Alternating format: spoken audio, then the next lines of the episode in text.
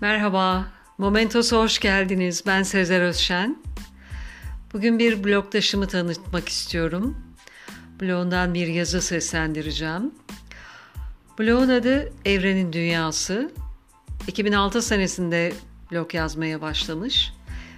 Henüz yeni tanıdığım bir blog olduğu için yazılarının içerikleri hakkında kabaca bir şey söyleyebilirim. Gezi yazıları, hayattan yaşanmışlıklar ve öyküler olarak. Linki podcast'te yine ekleyeceğim her zamanki gibi. İsteyenler inceleyebilir, blogun sayfalarında dolaşabilirler. Bugün seslendireceğim yazı ismi Tarla. 2013 senesinde yazılmış. Derme çatma diyorum. Ne o derme çatma olan? Şu karşı tepede gördüğümüz ev mi? Ev mi var? Ben hayattan bahsetmiştim. Onun gösterdiği karşı tepede asılı kalıyor bir süre gözlerim. Ne zaman asılı kalsa gözlerim bir öykü anlatır içim. Bir ev, giyma taş, bir adam yaşlı, bir köpek sadık, bir ağaç ulu, bir su başıboş akıp duruyor. Ahlat mı ki? Sesle düşünmüşüm. Meşe diyor o kadar emin. Omzumun ucundan bakıyorum ellerine. Parmak uçlarıma neredeyse değmek üzere. Nedense titriyorum. O ağacın altına kadar yürüsek belki geçer. Duymuş gibi. Ne dersin yürüyelim mi o eve kadar? Beraber o eve kadar. Yürüyoruz. Kaç göz odası vardır ki? Sığar mı boşluğumuz o eve? Duymuş gibi.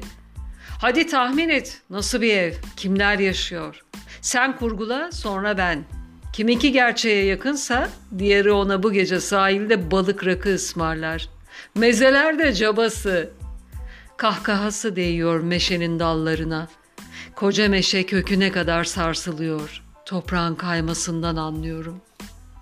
Sahilde bu gece balık rakı eskisi gibi. Hiçbir şey olmamış gibi. Üşüyorum. Derme çatma bir yatağın üzerinde yarı çıplak bedenimle kendimi ona sunmaya hazırım. Gözlerimde umarsız bir bulut geçip gidiyor.'' Ardından kuşlar ve sonra garip ama balıklar. Denizin dibiyle gökyüzünün sonsuzluğunda bir yerde teslimiyete hazır bir yürek, sahipsiz. Düşündükçe yavaşlıyor adımlarım. Gerisinde kalıyorum koca gövdesinin. Gerisinde kalıyorum o evin ve hikayenin. İşim yok bu hikayede, biliyorum. Arkamı dönüp koşmaya başlıyorum birdenbire. Ahlat o diyorum. Ahlat anladın mı? Bu hikayeden çıkmak istiyorum. Sona yaklaştıkça acıtan bütün hikayelerden kaçmak istiyorum. Aşk bir boyunduruk, altına girmek gibidir derdi. Aşkla işim olmaz. Ben koşarak geldiğim gibi koşarak gidiyorum bu hikayeden de anlıyorum. Çeşmenin başına varınca durup soluklanıyorum. Onlarca zaman söyleyemediğim kelimeleri bir çırpıda söylemiş gibi rahatlıyorum. İçimdeki ses hala ahlato diyor. Arkamdan koşup yetişiyor. Neyin var? Bir bulut geçiyor önce. Sonra kuşlar ve sonra boyundurup bağlanmış öküzler. Bir adam beliriyor. Yaşlıca bakışlı, saçları ağarmış, elleri nasırlı.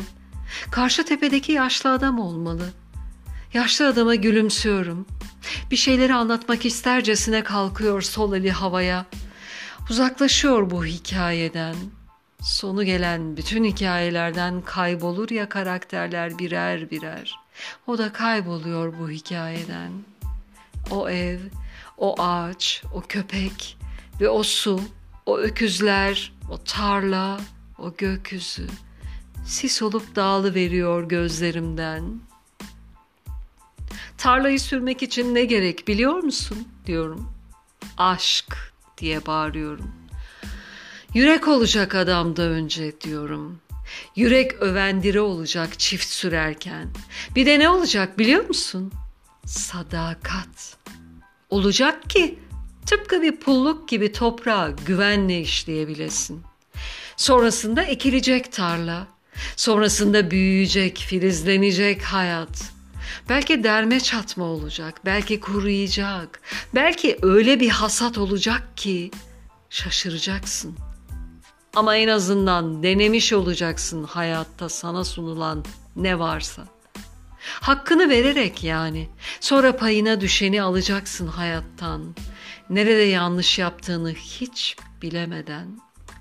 Sonrası bir sis bulutu. Sonrası siyah beyaz bir fotoğraf geçmişten gelen. Umarım beğenmişsinizdir. Çok güzel bir yazıydı. Eline sağlık diyorum. Dinlediğiniz için teşekkürler. Hoşça kalın. Momentos'la kalın.